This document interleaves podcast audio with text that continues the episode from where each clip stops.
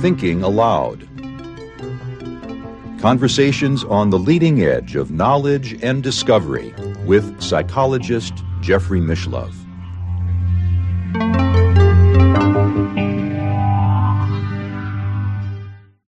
Hello and welcome. I'm Jeffrey Mishlove.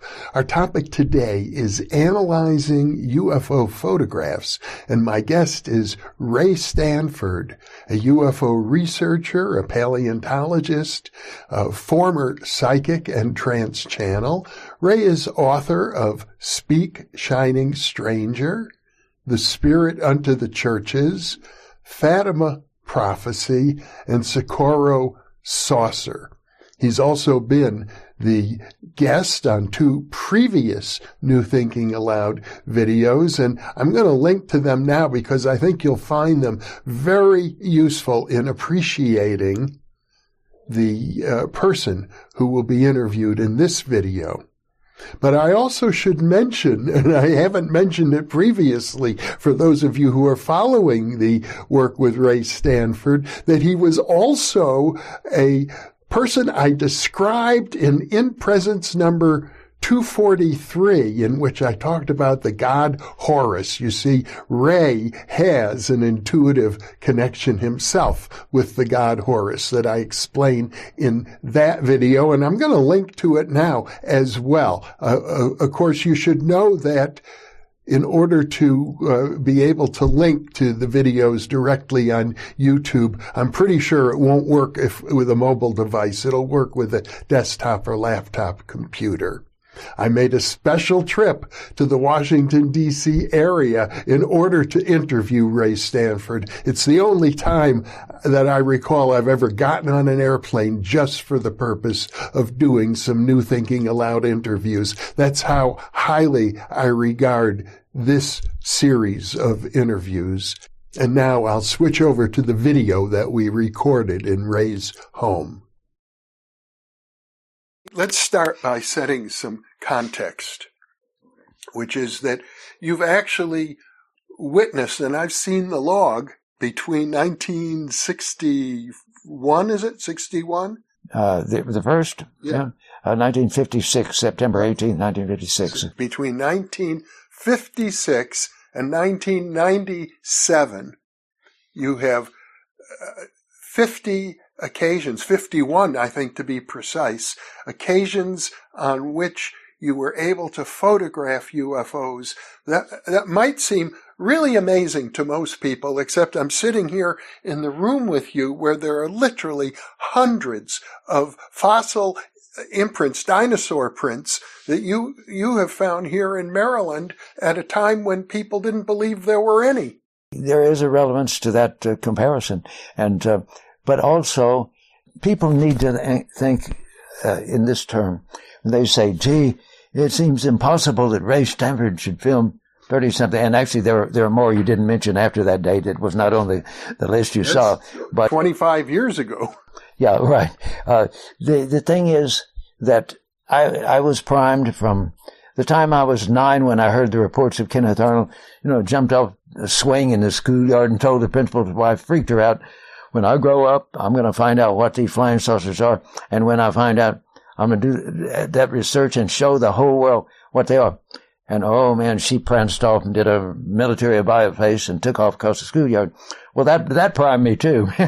and, uh, thank you, Mrs. Shelton. And then, uh, uh, though as I grew up and got old enough that I could afford to buy me at least a cheap camera, I started carrying a camera. And when you carry a camera to film UFOs, you eventually get tired and say, why am I carrying this thing? And then it makes you, well, wait a minute, you better watch the sky or you're wasting your time. You can leave the camera home. So you, but you don't leave the camera home and it primes you and you start watching the sky. And as you get a little older, can afford a little better camera. The more expensive camera you're carrying, the more serious and absolutely certain you've got to, you've got to get an opportunity to use that. So you carry it. You don't leave it in your car. You don't leave it at home you carry it with you over your shoulder and uh, with a carrier, and it uh, it gets you watching. This is very important. People don't realize th- th- that they're not watching. An, an, analog to this is when I made my famous uh, trackway discovery at Goddard Space Flight Center. A, a um, astrophysicist uh, told me, he said, Ray, he said, you know, I used to walk every day that it was not raining. I walked from my office down to the cafeteria and I walked within five feet of approximately five feet of that big nodosaur track by which you found the whole slab with the discoveries on it. And he said, I, I never saw it. I, I, never was aware it was there. And I said, well, look, you're primed to think, to look, to be analyzing what's above us in the, in the sky, beyond the atmosphere, far out there, not down here at your feet where you're walking and asking yourself, what the heck is that? Like I am. And then I think he understood. But uh, that, that you have to be primed uh, and, and most people aren't. They have their hard workaday world, or they have a lot of things on their mind and don't think about there might be something mysterious going on up there in the sky. I'm different. I think there might be something mysterious under my feet or in the sky. And it's been that way for you for half a century, much more than half a century. That, that, that is right. You're, as we were saying, your first uh, photograph goes back to 1956. Yes, and uh, that that was uh, actually there was a there was a photograph uh, before that. Uh, there was the one on Padre Island. There was, there was one single successful photograph of the object on Padre Island where we had uh, state police and and uh, local authorities as witnesses and had affidavits and so on. But um, it was not a spectacular case, and we, it was just a black and white photograph although I have computerized a color version of it, the color we saw it is to show people what it looked like too. But there, there was nothing scientifically compared to the things we would end up getting later. Mm-hmm. And the more we saw, the more I got motivated to to get a good camera and learn how to use it. That's important too. you get a camera and you suddenly realize you don't know how to switch it on to telephoto or to get it off a wide angle to where you can get a closer view with telephoto. So you have to prime yourself to know your instrument, know, know what's there at hand that you can use and how to use it in the most efficient way. That's important. People need to educate themselves and think about their instruments and why they've chosen that instrument, what it will do for them, and they should also think about what it won't do for them. So to think, consider a better instrument when they can afford it and get to, to buying one. And your twin brother, Rex, who later became a, a well known and respected parapsychologist, was with you and observed uh, these UFOs uh, in your teenage years. Let me mention that he was an identical twin brother, too. Yes. And uh, he uh, his degree was in in conditional psychology at the University of Texas Austin, his PhD.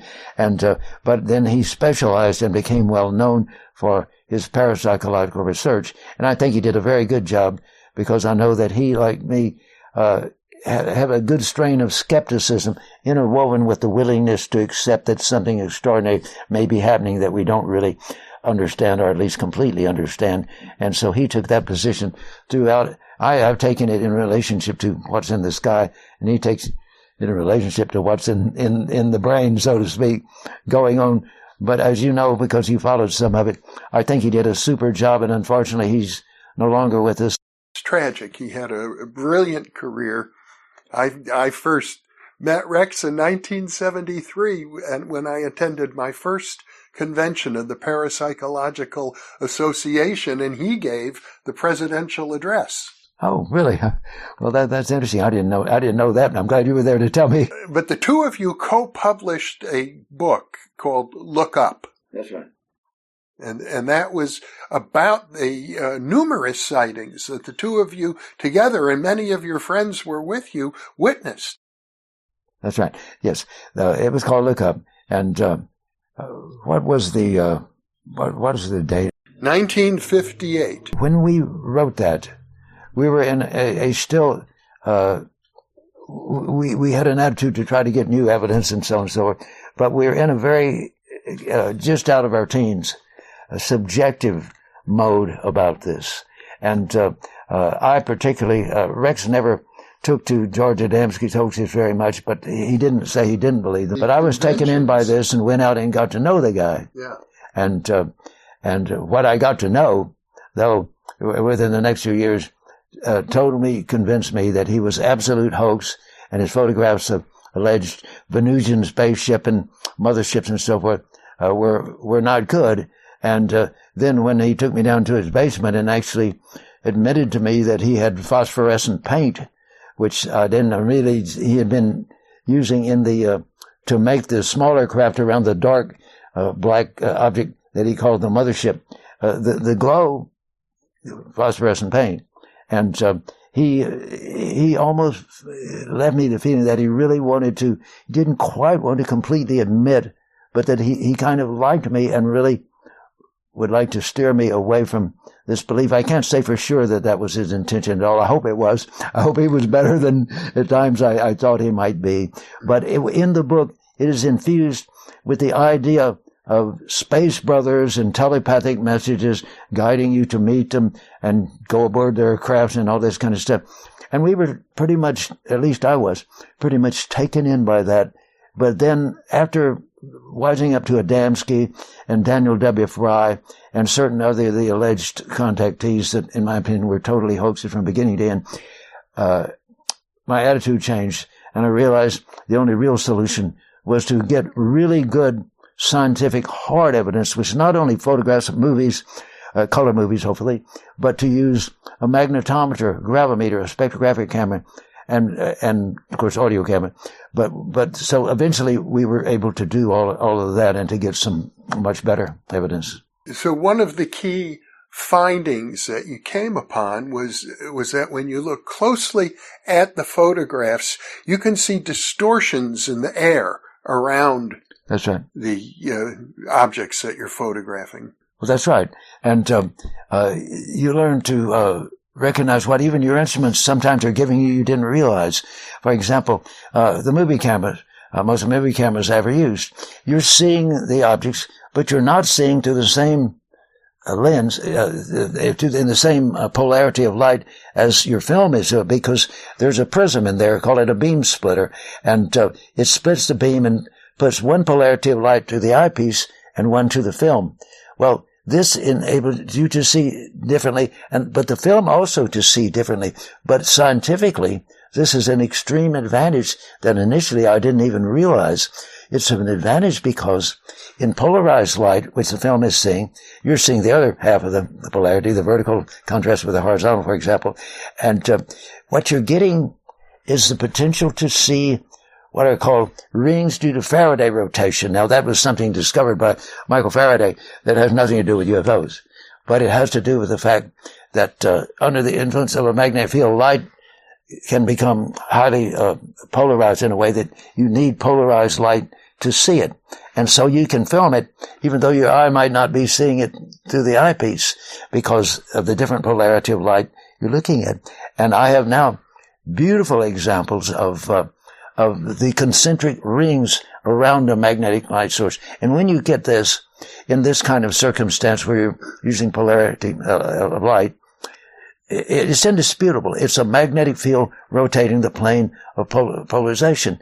And uh, scientists love this. This is the kind of thing we need to communicate to real hard, hard-nosed, let's call it uh, physical scientists uh, and, and aerospace engineers that you're looking at a technology, not a mysterious phenomenon. I don't like the term uh, anomalous aerial phenomenon, but a, an, an anomalous aerial object from unknown source. And that, that strong magnetic field, when you get so many rings around as we have in some of these examples, you know you have an extremely powerful magnetic field.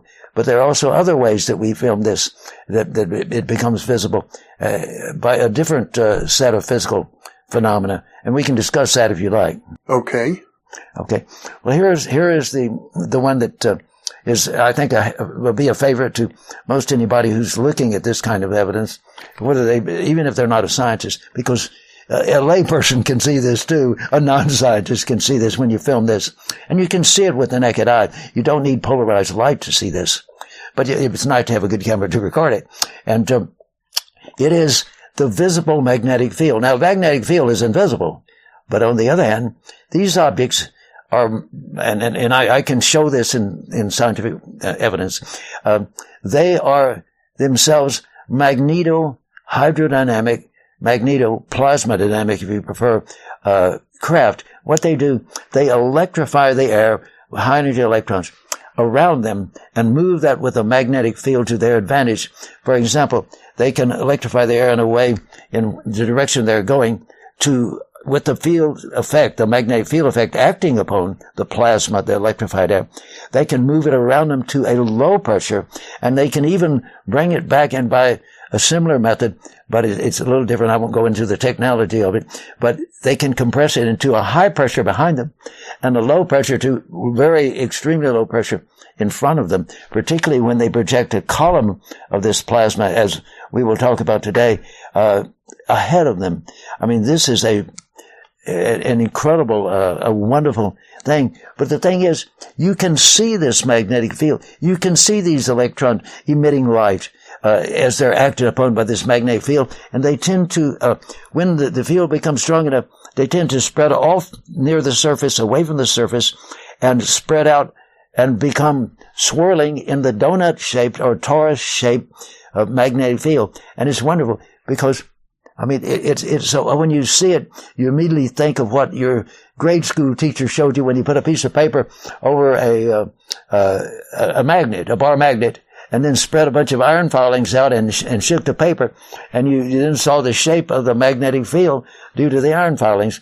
Well, the, the analog of the iron filings to what you're seeing in the sky is the, the plasma of the electrified atmosphere, which is glowing, uh, acting in this donut shaped thing. So that, that is how you can actually see the magnetic field that itself is invisible. You see it by what it confines and moves into this donut shape. And, and typically you, you've been so fortunate to have a large collection of photographs uh, that you yourself have taken, often with uh, witnesses in your right. presence, and you have a, a good uh, sense of uh, how to distinguish what might be an authentic UFO from uh, the planet Venus or swamp gas or uh, any of a number of alternatives like uh, airplanes and the like. Well, that, that that's right, and and also let me mention that mo- my most important uh, evidential films, although I have some super important ones from night, are my most important ones and scientifically impressive ones are in, in broad daylight where we don't have to worry about Venus or, or things like that. And, and furthermore, uh, we're interested in things that have a, a, large angular size or not a tiny point, but that have enough angular dimension that when you get it on film or now on uh, digital image, uh, that you can see details of uh, that are that are relevant to physicists. And uh, otherwise, I don't spend a lot of time with you know the tiny things that we might see, the ones that are further off although sometimes they can give you some good data, but it's the ones that close up and give you enough image that you can see details that, and, and not only the details of the magnetic field, uh, torus, for example, but I have films where you can see details of the construction of the craft, the panels by which it's put together, and the objects that is sometimes a telescope out to other parts of the body of it. You can even in in in um, the uh, case we're going to talk about mainly today, you can see the telescope like a, like an old telescope where you pull out, you can see the joints in the, the telescoping rod that they have projected out.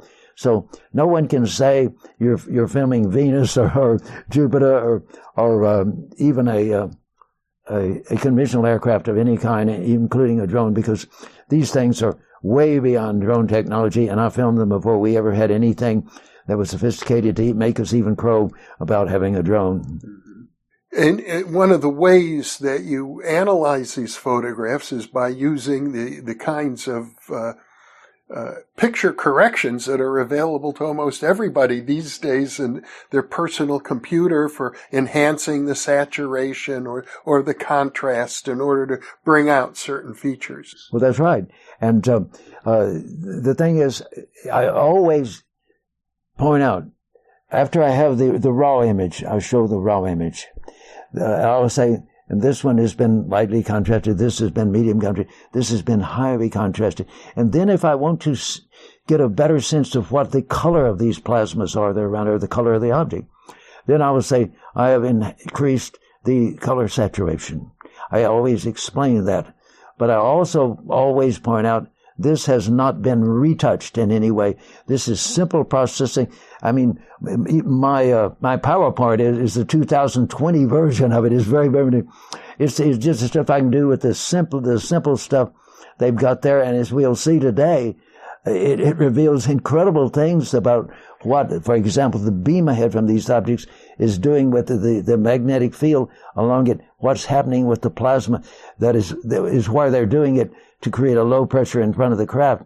But that, that is, that is, is the, the wonderful thing that we, I don't have to use, uh, retouch of any kind. Now, if I ever do use retouch to show some, there, there are people that are perceptually challenged that don't see subtle images. If I ever do retouch anything just to say, look, look at the raw image and look at the processed image, but now here's a retouch to show you in case you didn't notice. I'll always say that. That's important that we be objective and fair and explain to people how we're viewing these. Could you define uh, for our viewers who may not understand what is a plasma?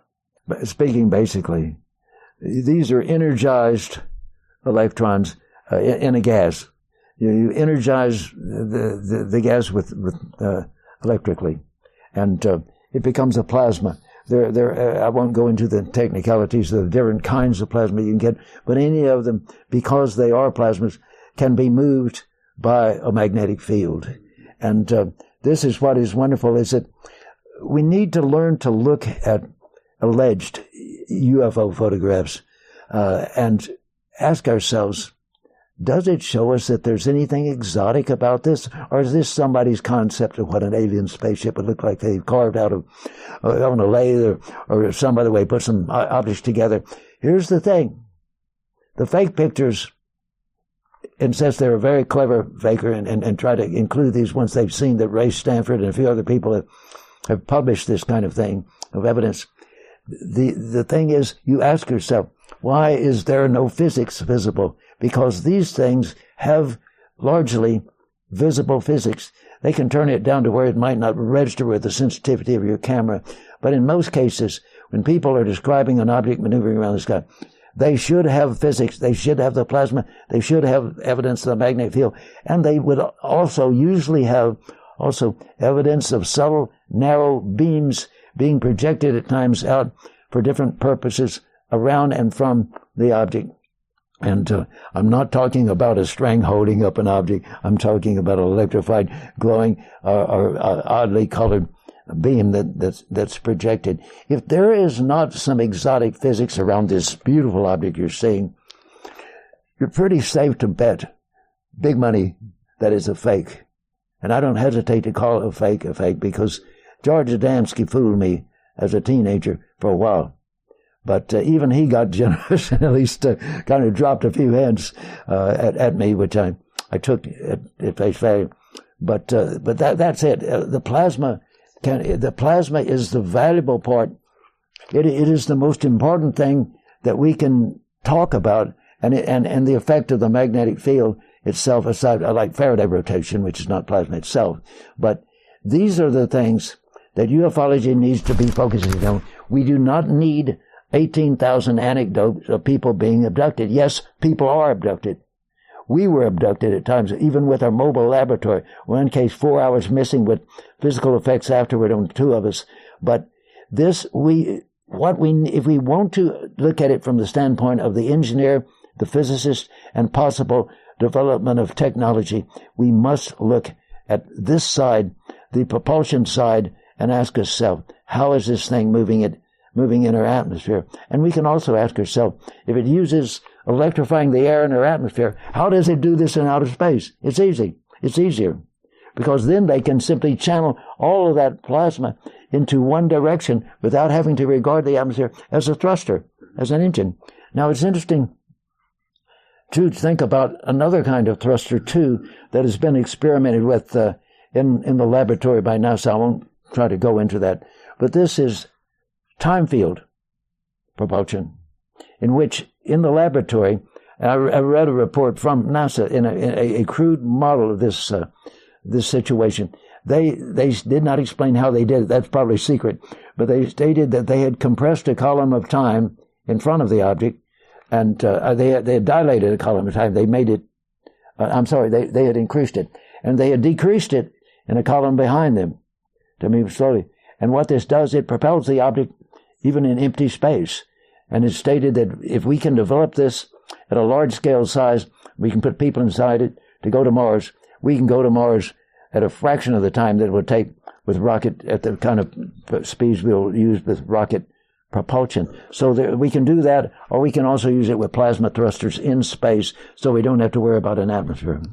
We should talk a little bit uh, then about some of the specifics where people can actually see the uh, toroidal forms of the magnetic fields. And first example of the visible magnetic field was on September 18th, 1956, in the desert of the high desert of California, and. Uh, and yet you, you see it years later in a laboratory, not, not talking about UFOs, but talking about using uh, magnetoplasma dynamics or magnetohydrodynamics for propulsion. So that that's where they have to look if they want to see. They don't look to the kook and the things that people are voice channeling and so on and so forth. I'm sorry. I mean, I did a lot of voice channeling in my youth too. There can be some truth in there, but there can also be a lot of fiction. Look to science. Science is laboring hard. Some are doing better jobs than others, but look to science and to experiments in the laboratory if you want to understand the physics of what I've been filming in the sky for all these more than 50 years. Well, let's start with that image that you're uh, discussing, the one from 1956. What kind of camera did you have then? Basically, it didn't require anything sophisticated. I don't know if that camera was shooting it didn't need to see polar, have polarized light though to see the magnetic field. You can look directly in both polarities of light or either and can see this magnetic field when plasma is active in it. Now, I'll admit, when I look at some of these images, just as when I look at some of these fossils uh, here, I don't always see the things that your trained eye can see. Right. Well, that's why you need to train your eye. Yeah. That's why you need to. Um, well, you, in the tracks, you have to go to the books about dinosaur anatomy, which we know only from skeletons. But you look at the skeletal structure of the feet or the hands, the front feet or the back feet, uh, and uh, uh, and then you you transfer this to what you see in the hardened um, prints that they made in mud or, or, wet sand and so forth. From in this case, locally around here, 110 to 112 million years ago, and uh, in, in in likewise you won't apply that to, to so-called UFO research. You need to look at the research in plasma physics to understand it, even when the physics had nothing whatever to do with UFOs, but just understanding how we can control plasmas in, in the atmosphere. And the only way we have is, is uh, the, the most basic, direct, and, and most easy way is, is by a, a strong magnetic field that will manipulate the plasma. Some of your best pictures were actually taken from the air while you're uh, on a commercial airline. Flight. Correct. That's right. The uh, the first uh, really tr- the most thrilling one was on Braniff flight nine on December 12, 1977, and I can't tell off top of my head where that flight was. It was from somewhere up in the northeast toward Dallas Fort Worth or somewhere, and uh, uh, the uh, and and this I, I, have very good interface and information from the airline and the pilots and and so on and so forth on and we were at 39,000 feet we were cruise altitude. I took this film and I don't recall that I even had a chance to see it myself. I was a friend of Allen Hynek. I called Allen and I said look I got this film. I know it's got to be good because of what I saw uh, you know, right out the airliner window. And at times, objects got so close to the plane, I had to go back to wide angle to the sides of the window because you get in telephoto, you get in too close to it. And, uh, but uh, I would go back when they get closer to the plane. But here's the thing: I took that film to Allen Hynek's home, and in his living room with another PhD astronomer, Dr. Elaine Hendry. Elaine Hendry. Uh, they projected this back and forth. Now, we didn't have the equipment there to, to stop frame it and look at the frames, and, and certainly in that stage, uh, uh, uh, 77, we didn't have the equipment to, to digitize and study it like we would like to now. But at that time, they projected it back and forth and made measurements based upon uh, stable points and the edge of the airline window and clouds, various things. Uh, what you see frame by frame and studying the changes, this is where you do your science, not in gee whiz and running the movie. Ooh, I saw a UFO when you can't see the individual frames and what is happening in this high speed physics, but by studying the individual frames one by one and seeing the changes, then you understand. You begin to understand or try to understand the physics. They are the first people because they're the people that can help me who has no PhD understand this. I owe my understanding of it to science and to physicists and uh, not to the people out there who like to put down UFO researchers. Since you mentioned that you don't have a PhD and yet your identical twin brother became a professor of parapsychology, I think we ought to point out to our viewers that you won the first prize in the Texas State Science Competition as, as a teenager statewide. Right. For uh, you were developing at that point were four stage solid state rockets. I had always dreamed of the idea of going into space. And when Collier's magazine in the uh, in the fifties there came out with a series talking about even building a big space shuttle, you've seen a, a photo of a painting I did, even showing this, inspired by the Collier's article. But this inspired me uh, since I didn't understand how UFOs propelled, though I was very interested. I knew that how the rockets were propelled, and so I began to design and build solid fuel. I couldn't afford to build liquid fuel rockets. That gets much more expensive. But I built some good sized solid fuel rockets that you, you've seen the pictures of them. And, uh, in fact, if you'll remind me upstairs, I'll show you two of the, uh, the, the blown out engines that uh, when they exploded on the thing that, that I've got the, the engines from. Yeah, I presented my research on this. I called it experiments with a multiple stage principle of rocketry. I presented it as a scientific paper at the state meeting of the Texas Junior Academy of Science. That means that you're high school age, and um, and uh, and they don't they didn't have a category for research with rockets, but they certainly had a category in physical science.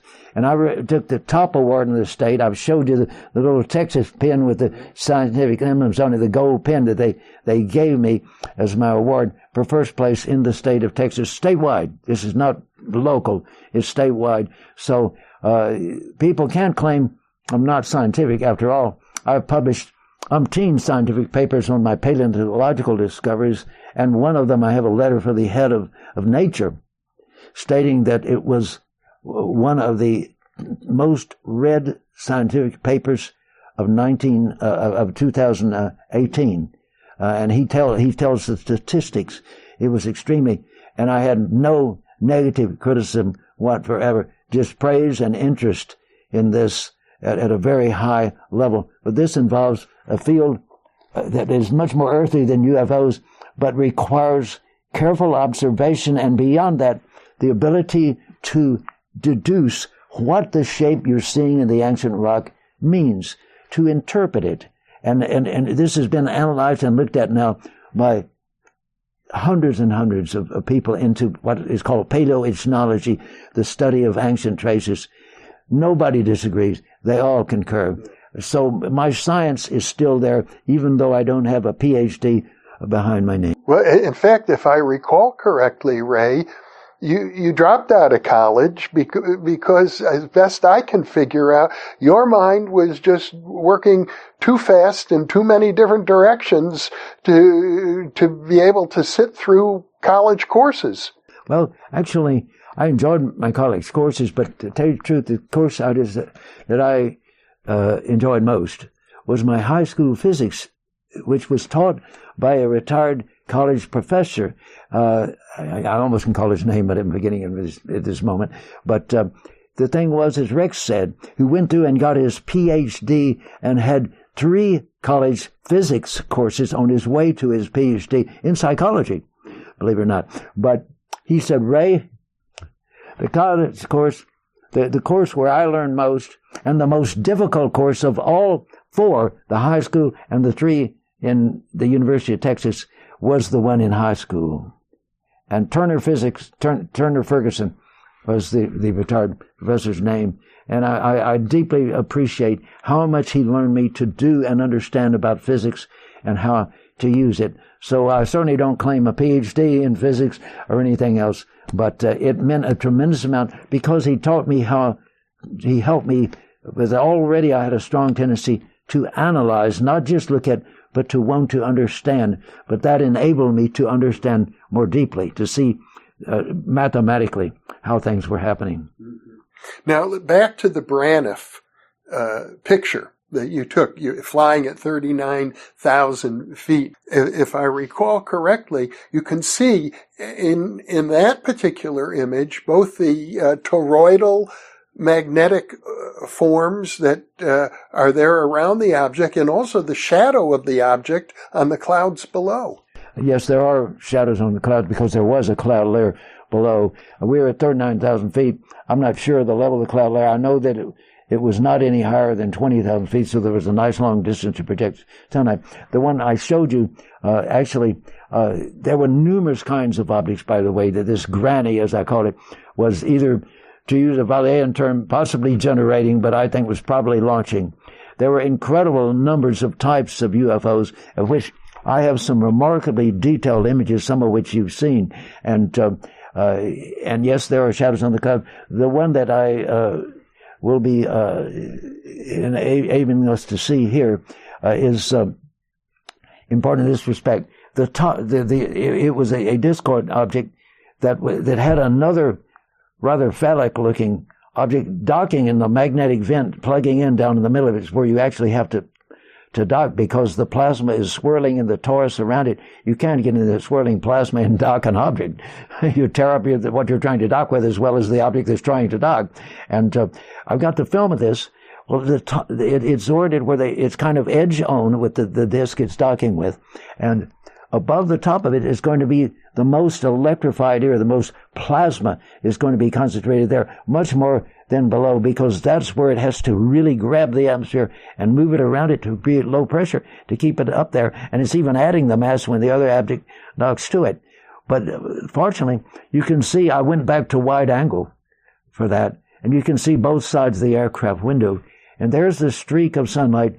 And I, and I do an overlay, see, I do an overlay showing the parallel rays and see how from the top of where this, all this strong refraction above the, the, uh, the disk object is occurring, you can actually follow it down and see it beautifully projected on the cloud layer below. I mean, this is physics to the nth degree.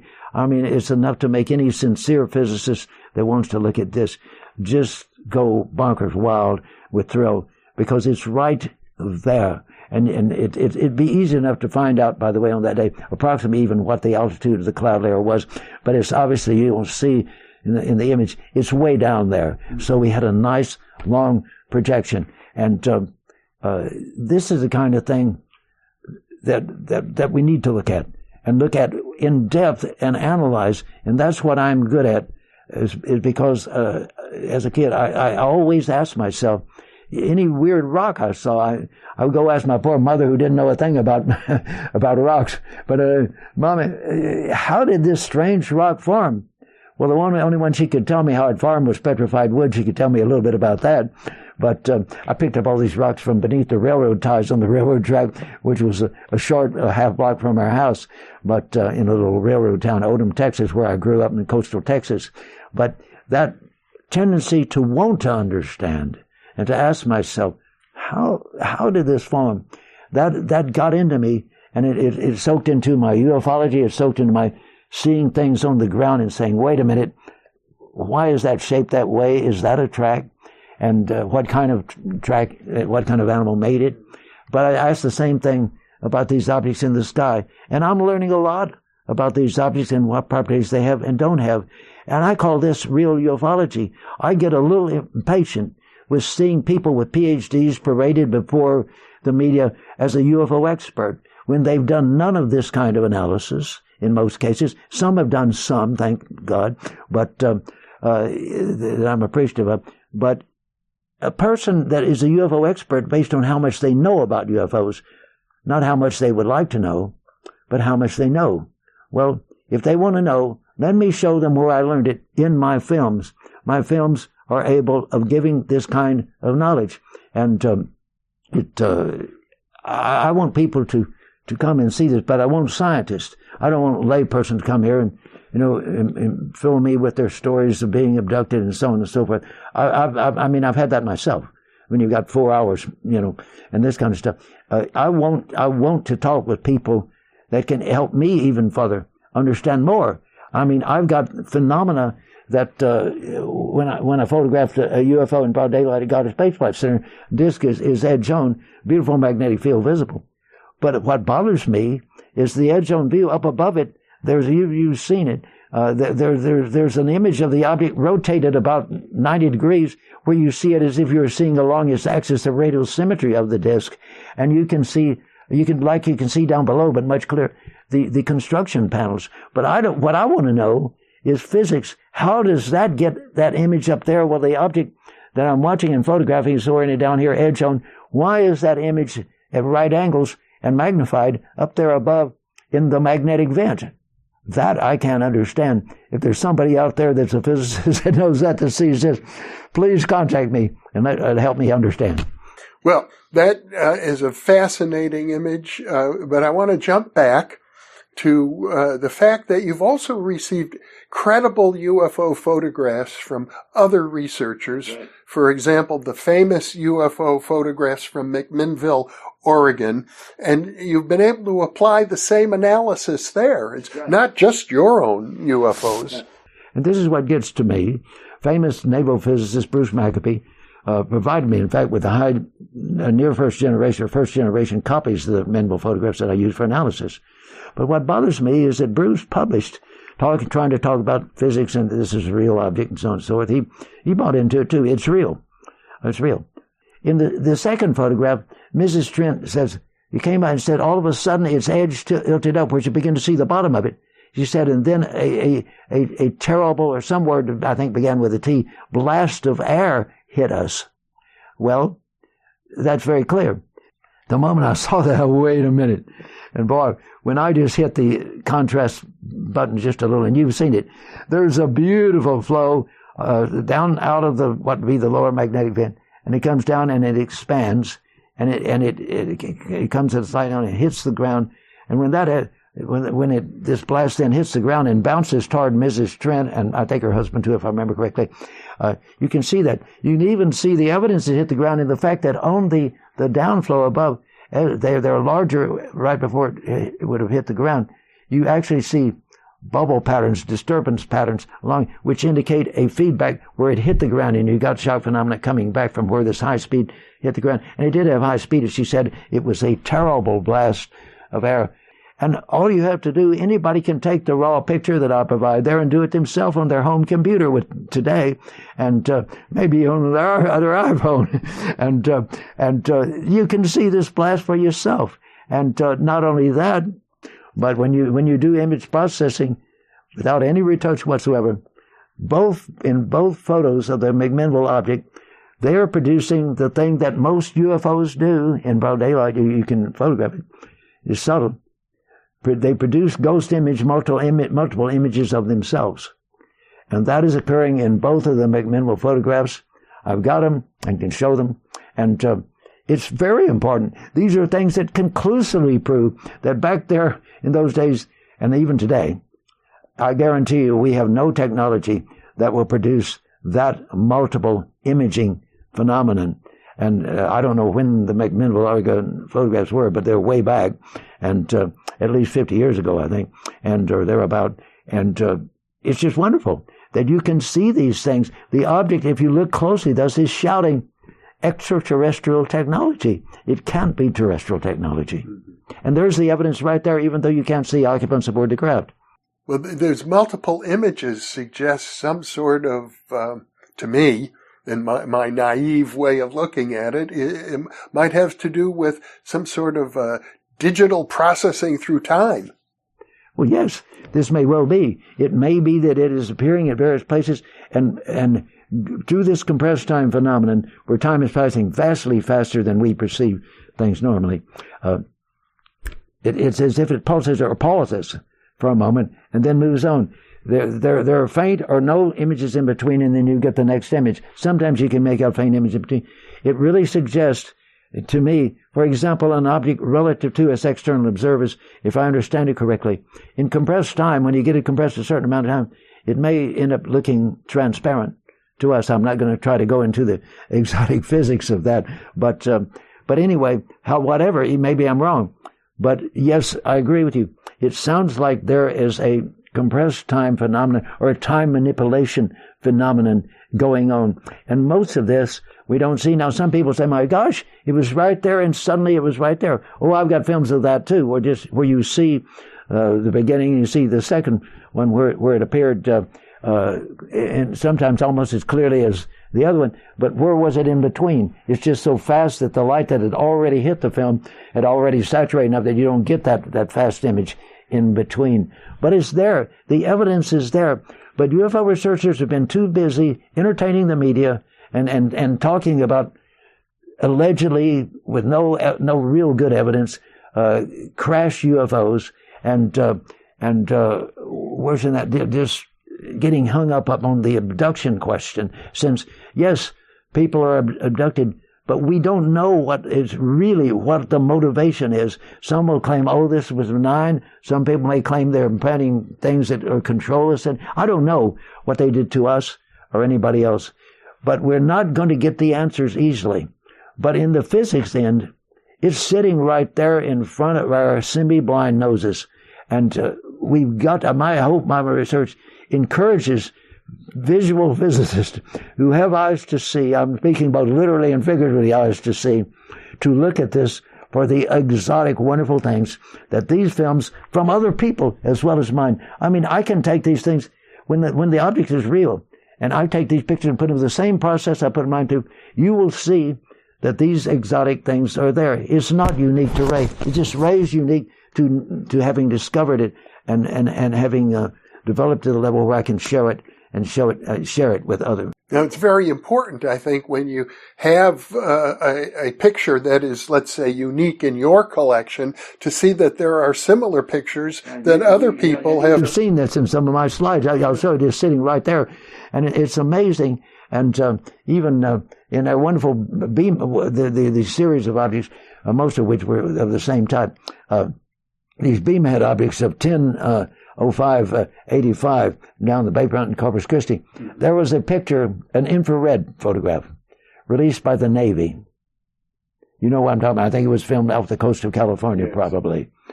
But it definitely shows in profile, although it's very blurred and just black and white. It, it looks like a piece of junk compared to the beam ahead images where the, my best ones were. Some where you can see the, the front of the, the dome more with the, the other, it's the other way where the, the beam emitter is pointing more out toward you. And uh,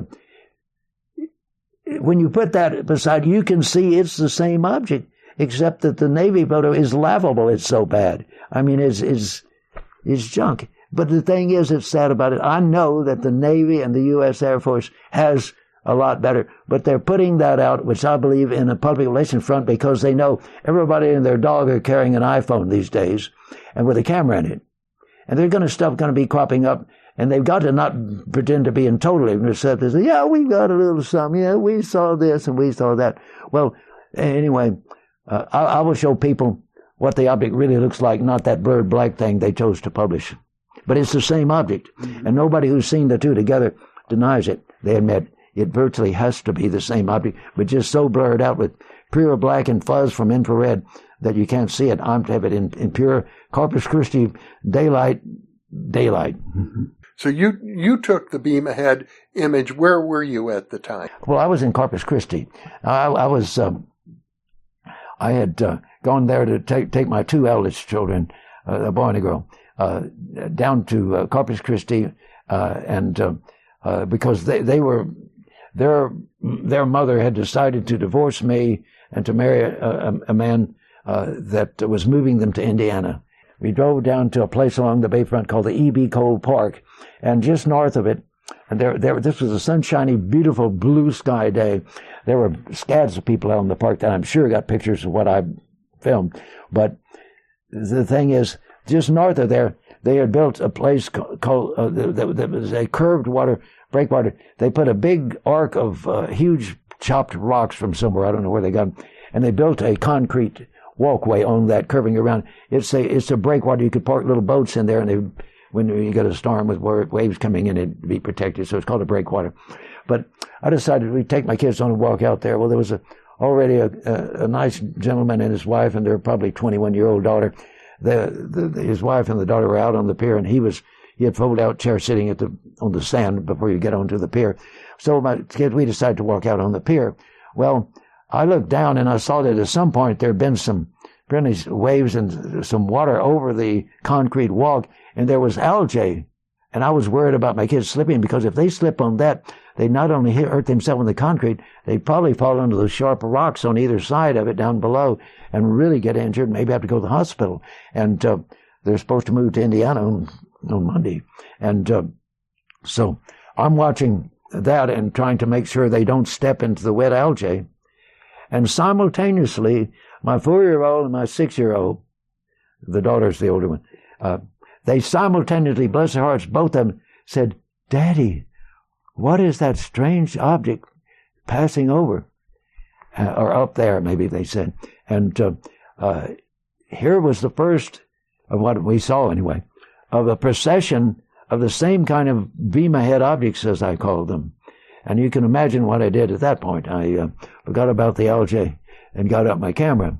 Now, I didn't have as much film as I wished because on a trip out west, passing through southern Tucson, they, right past the Davis Monthan Air Force Base, uh, we had seen and uh, and I had filmed a mothership projecting some kind of a weird bluish beam effect downward. I got movie of that until it left, uh, or anyway, I got a movie of it, and so I took a part of my film. So I didn't have as much film as I would have liked. What I didn't know when the kids pointed this out is there was a procession of these objects, of these same kind of discoidal objects, except the last one, which was different. I ran out of film before the last one, uh, but the, the the ones that were all alike, I got films of several different ones of them, and uh, it was something I had never seen before uh, at least knowingly, I never noticed it. Understand these are not aerodynamic objects. Let me underline that and put it in capital red italics. These are not aerodynamic objects. They are magnetoplasma dynamic objects. They do not fly normally edge on. They fly with their flat front dome side, uh, uh, not, not, not opposite than dome side, forward in the direction of travel. Their axis of radial symmetry pointing into the direction of travel. So it's anti-aerodynamic. That would give more resistance in any other direction if they were aerodynamic. But they have a structure on that bottom. The other side is the dome and some pretty structures which, which you will see in the picture I'm going to let you uh, use here for this presentation.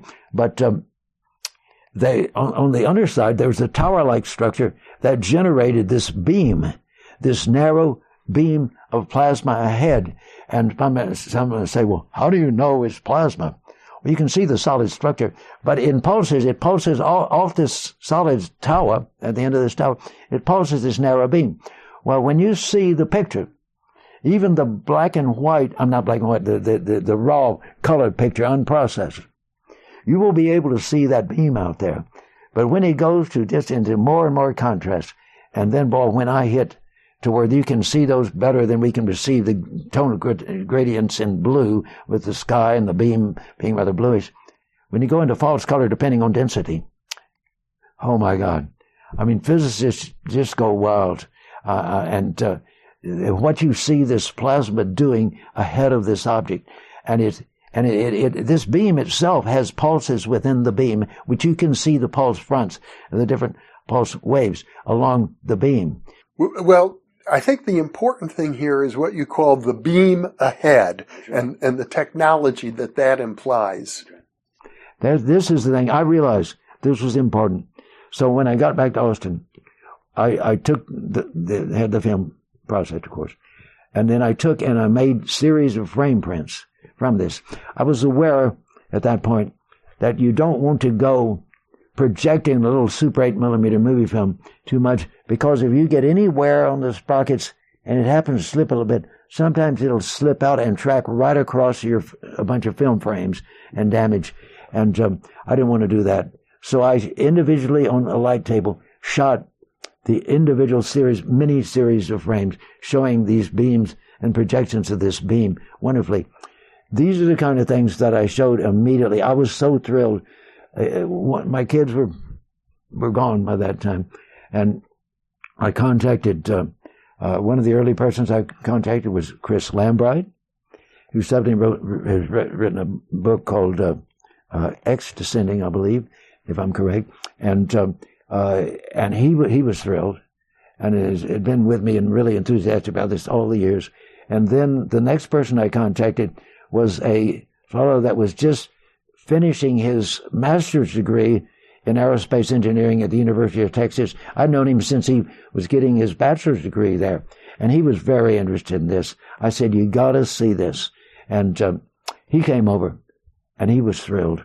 Uh, they, they, now, understand, I did not protect the movie for fear of damaging, but a scientist wants to see the changes, the individual, and the close up. You don't see that in projecting a movie on the screen, but he was thrilled. So he then went up to Rensselaer to work on his PhD, and he he told his professor about this film because he knew that professor was involved in researching magneto, a magnetoplasma dynamic aerodyne with the U.S. government, with the Air Force. And um, he knew this. He said, you got to see what Ray's got there because this will show you something more. And Professor Leik Myrabo, L-E-I-K, M-I-R-A-B-O, came down, bless his heart, and he took the time. He took multiple days here, multiple days studying this and looking at this and talking about this. And when he left, in the last day he left, the last two days he left, a total of three times he thanked me. He said, I want to thank you for this week giving your government a quantum leap through the atmosphere and into space. Now, the second time he said that, or maybe the last, I think it was probably the second time, he added something else. He said, having said that, I'm embarrassed to ask something of you. He said, so he they were they were working on the government at that time was already working on Magna but they had not thought of the beam ahead thing. Okay. But he said, We have a problem. Maybe you can give me the answer. He said, I'm embarrassed to ask you this considering what you've already given us. He said, We know how to build it. He meant not with the beam ahead yet, but but we don't know how to land it. And I said, I know why you don't know how to land it.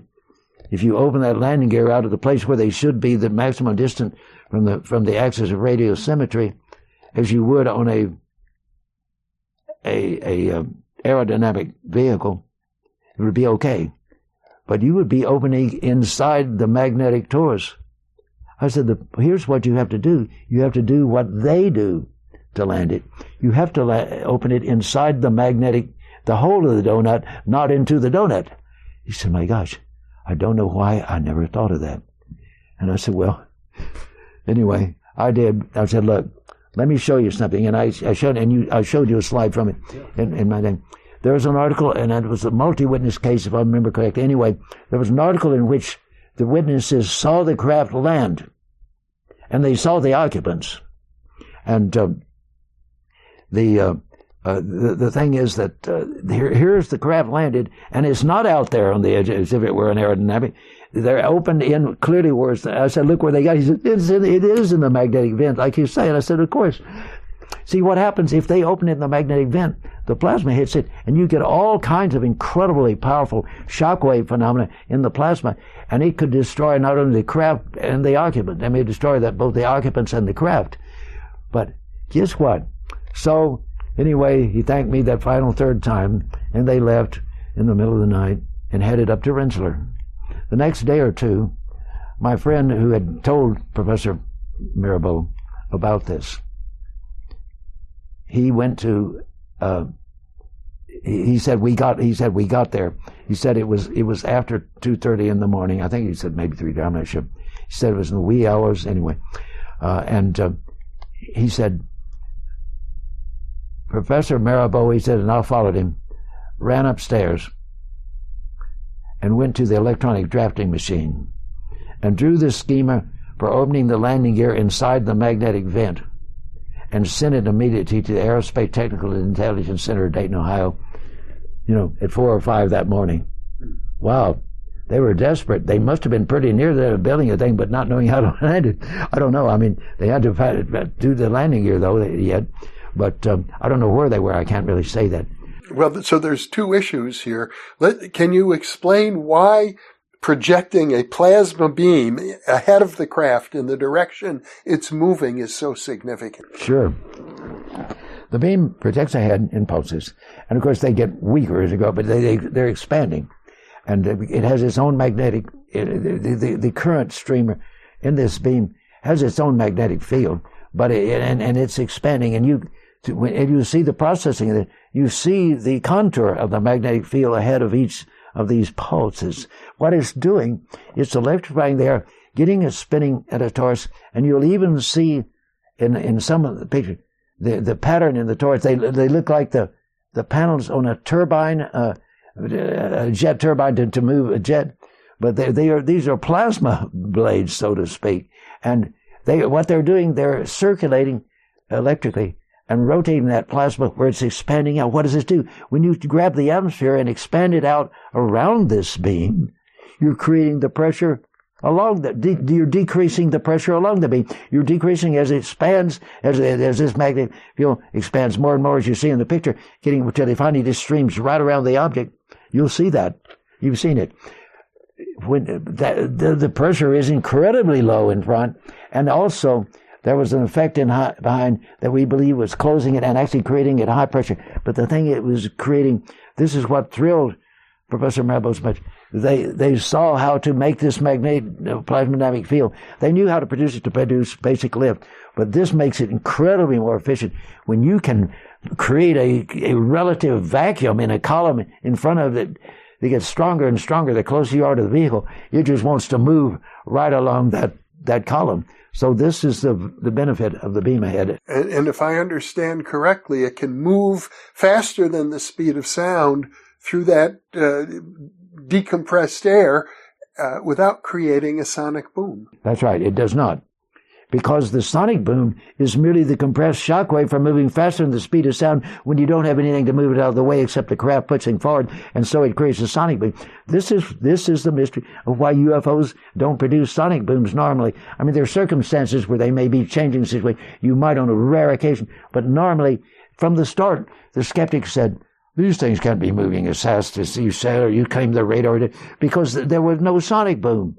This is the reason. It's very simple. There's a relative vacuum in front that that that uh, that gets stronger as it gets near the craft, and and and uh, and you you and it's moving along that uh, relative vacuum, not a true full vacuum, but moving along that vacuum. So you have no reason. You're not pushing the shock wave.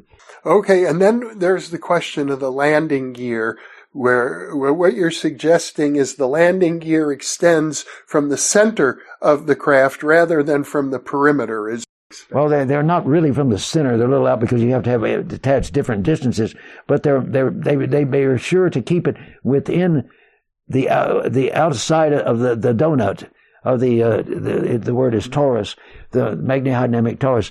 They're, they're outside the periphery of that where it's spinning. So they, they operate just in, inside of it, but not, not daring to touch it and that that's where they they they uh, open out. Well, Ray Stanford, once again, a magnificent conversation. I want to thank you so much for sharing uh, your years, decades of investigation with me and with the viewers of New Thinking Allowed. It's time that the the public got a chance to hear more about this hard evidence. This is what I call hard evidence. It's I mean the kind of evidence that scientists can can really get, get into. And this is what it thrills me to share. So thanks for, for inviting me. My pleasure. And for those of you listening or watching, thank you for being with us.